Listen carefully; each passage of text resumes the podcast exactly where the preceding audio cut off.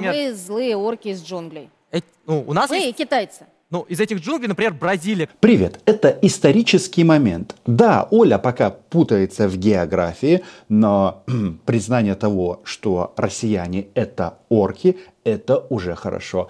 Потому что чем быстрее начнут люди называть вещи своими именами, тем быстрее закончится война. Нужно поправить Олю, что нет, а, россияне, вы орки, но вы не из джунглей. Путин когда-то размышлял о тайге, но, знаете, а, дело здесь, конечно же, не в географии. Вы люди, которые а, под действием Олиного гипноза и ей подобных отправились на войну убивать и умирать. Так вот, насчет китайцев. Не знаю, как только Скобеева назвала китайцев орками, сразу состоялся телефонный разговор президента Украины с м, товарищем Си. Конечно, это не решит все проблемы, это не закончит войну, но м, диалог намного лучше, чем стрельба и поставки вооружения Российской Федерации. Что еще? Сейчас, Если- конечно, из стороны в сторону. То мы американцев хороним, то начинаем рассуждать, а доживем ли мы сами. Нет, мы доживем. Но это не точно. Если вы согласны с моим утверждением, подписывайтесь на мой YouTube канал.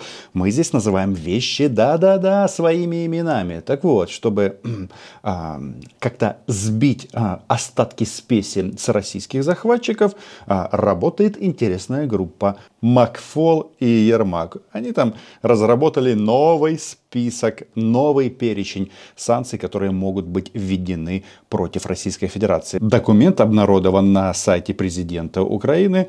Мне больше всего нравится опция, что если гражданин России и желательно Беларуси подает а, документы на визу, то он должен автоматически оплачивать или делать взнос в восстановление Украины. Было бы неплохо, чтобы это правило работало и при получении россиянами китайских виз. Ну а пока в эфире российских телеканалов новый герой. Вы говорите, что к лету мы зайдем в Крым. Вы осознаете ответственность за свои слова, правильно я понимаю? Правильно я розумію? Дивіться, згідно того. як Смотрите, согласно тому, как все должно происходить, все будет проходить по возвращению всех наших границ. Последнее время Кирилл Буданов становится главной звездой, главной страшилкой российских бабушек и дедушек. Именно так будут выглядеть солдаты НАТО. Молодые, уверенные в себе и до зубов вооруженные. Но хорошая новость для жителей Российской Федерации, что оккупировать российские регионы мы не планируем. Я не знаю, зачем вы так акцентируете внимание на Крыме, потому что я вам могу прямо сказать, Крым – это часть территории Украины. Без возвращения Крыма ситуация не завершится. Никто ее не завершит, как бы не хотел. Невозможно завершить эту войну без решения территориальных проблем. Все просто и понятно. То есть по факту а, Кирилл Буданов в эфире российского телевидения а, с переводом на русский язык очень прямо объясняет этим товарищам, бабушкам, дедушкам и, и другим гражданам России, что на территории Украины действует для россиян простое правило «уйди или умри». И предпочтительней для всех, конечно же, уйди. Потому что во время этих боевых действий а, потери несут две стороны, и наша тоже. Вот Олька, она там делает акцент на том, что вот Украина теряет солдат очень-очень много а, во время а, операции по обороне Бахмута. И удивляется, зачем же Украина это делает. Но, ребята, Бахмут мы защищаем, потому что это Украина отойти дальше. Кто вам сказал, что они не будут делать то, что они сделали с Северодонецком и Мариуполем, допустим, Славянске и Краматорске? Все же очень понятно. И мотивация Украины, она абсолютно правильная. И в ней нет вот этих вот м, примесей пропаганды или бреда российского м, псевдоисторического. А Украина никогда не пойдет на то, чтобы отдать какую-нибудь часть своих территорий ніколи не піде на те, щоб там віддати якусь частину території. Террорист Буданов намекает и на удар по Москве. Вынужден поправить Олю. Давайте разберемся. Давайте разберемся в определениях. Буданов – это начальник головного управления разведки а, м, Министерства обороны Украины. Кажется, так правильно называется его должность. А, удар по, по Москве, но почему бы его не нанести? Вы а, атакуете украинские города, мы атакуем российские города. Или кто-то думает, что а, у россиян есть право убивать безнаказанно. Это ошибочное мнение. Ну а почему Кирилл Буданов так возбудил Олю? Ну понятно, молод, красив, а, да, реально солдат НАТО. Может быть, есть еще какая-то причина? На заднем фоне карта российской столицы. Вашингтон-Пост сообщает, что Украина уже планировала удар по Москве и Новороссийску в годовщину начала спецоперации. Отказаться от идеи якобы потребовал Белый дом. А вот теперь, внимание, граждане России. Что это получается? Все зашло настолько далеко. Вы не слушали меня, когда я вам говорил, уйди или ты умрешь. Теперь ваша главная надежда исключительно на Соединенные Штаты. США убедили Украину не наносить удары по Российской Федерации. Отличный вариант. Хотя что-то мне подсказывает, что вот эта фраза «убедили», она едва ли допустима. Ведь в эфирах той же Оли Скобеевой говорят о том, что мы проводим совместные операции. А вот теперь, если внимательно взглянуть на карту, которая была за спиной Кирилла, Кирилла Буданова, то может быть, Оль, посмотри внимательно, там же м, указан, отмечен твой домашний адрес и адрес твоей работы. Как ты думаешь, кто мог это все подсказать? Появляется сообщение на тему того, что контрнаступление откладывается, что оружия не хватает, что вот совершенно точно весной не получится. Будет, скорее всего, летом, наверное, в июне, а может в июле. Это все, конечно, указывает на то, что украинцы готовы и пойдут в атаку в самое-самое ближайшее время. Оля, больше оптимизма. Да, на этой войне потерь очень много. И Украины очень много. Они страшные, это правда. Но только вот давайте-ка еще раз посмотрим на эту ситуацию. Прошло больше года. И все обсуждают, как в наступление пойдет Украина страна, которая входит в какой там, в тридцатку э, сильнейших армий мира. А Россия вроде как занимает второе место. Помнится, у нас с Олей Скобеевой в времена моей бурной молодости, которая, конечно же, продолжается, была дискуссия. Вот она говорит, ну как же вы с нами справитесь? Мы номер два, а вы там номер тридцать. А я тогда Оле сказал – что Оля, какая у нас армия есть, с такой вы будете и воевать. К сожалению, так получилось. Я честно а, хотел им донести мысль, что а, рейтинги это, конечно, хорошо, но мы защищаем свой дом. В прямом смысле этого слова. Еще раз, тут нет никаких там а, вот этих вот примесей а защита кого-то русскоязычных. Слушайте, в украинской армии Русский язык, может быть, до сих пор используется чаще, чем украинская мова. И никого это не тревожит, потому что это вопрос языка, его в принципе нет. Его давно нет. Но отвлеклись мы. Значит, смотрите, что получается. Контрнаступление Оля ждет. Ей не нравится, что ее домашний адрес есть у, Кури... у, у Кирилла Буданова отразим, победим.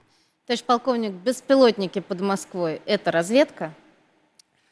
Своего рода это разведка возможностей нашей противовоздушной обороны. Мы должны акцентировать на этом внимание. До полномасштабного вторжения никто и не помышлял, что можно бахнуть по Москве. А теперь к этой мысли, а мы-то давно готовы, есть мнение, что пора сжечь ее снова. Ну, Москву в истории так уже было. Но к этой мысли приучают и россиян. То есть все ближе и ближе ложатся украинские беспилотники. Да, мы пока тренируемся на кошках. Да, Оля? Да, товарищ Скобеева. Как она реагирует на эти пролеты? Российское ПВО, не Скобеева. И эти полеты можно охарактеризовать только как ну, если так можно выразиться, это предварительное. Потому что все-таки, наверное, они планируют очередные злодейства, можно в этом не сомневаться. Ну, почему же злодейство? Может быть, вам понравится? Было это вот слово какое, предварительные. Может быть, это предварительные ласки перед тем, как что сделать? А, нанести массированный удар дронами по российской столице. Кто его знает? Этот раз Джозеф Байден, над которым вы так смеетесь, потешаетесь, об, а, ругаете его нехорошими словами, да оскорбляете в прямом смысле слова. А вдруг ему из ЦРУ пришел перевод Олиной программы, и он посмотрел на это и сказал, Кирилло, полы их всех. И наверняка они подтягивают это к нашим знаменательным датам. И в этом тоже вот лично у меня сомнений нет. То есть это то, что называется, пытаются вскрыть нашу систему ПВО? Так это и называется. А знаменательные даты это, соответственно, 9 мая.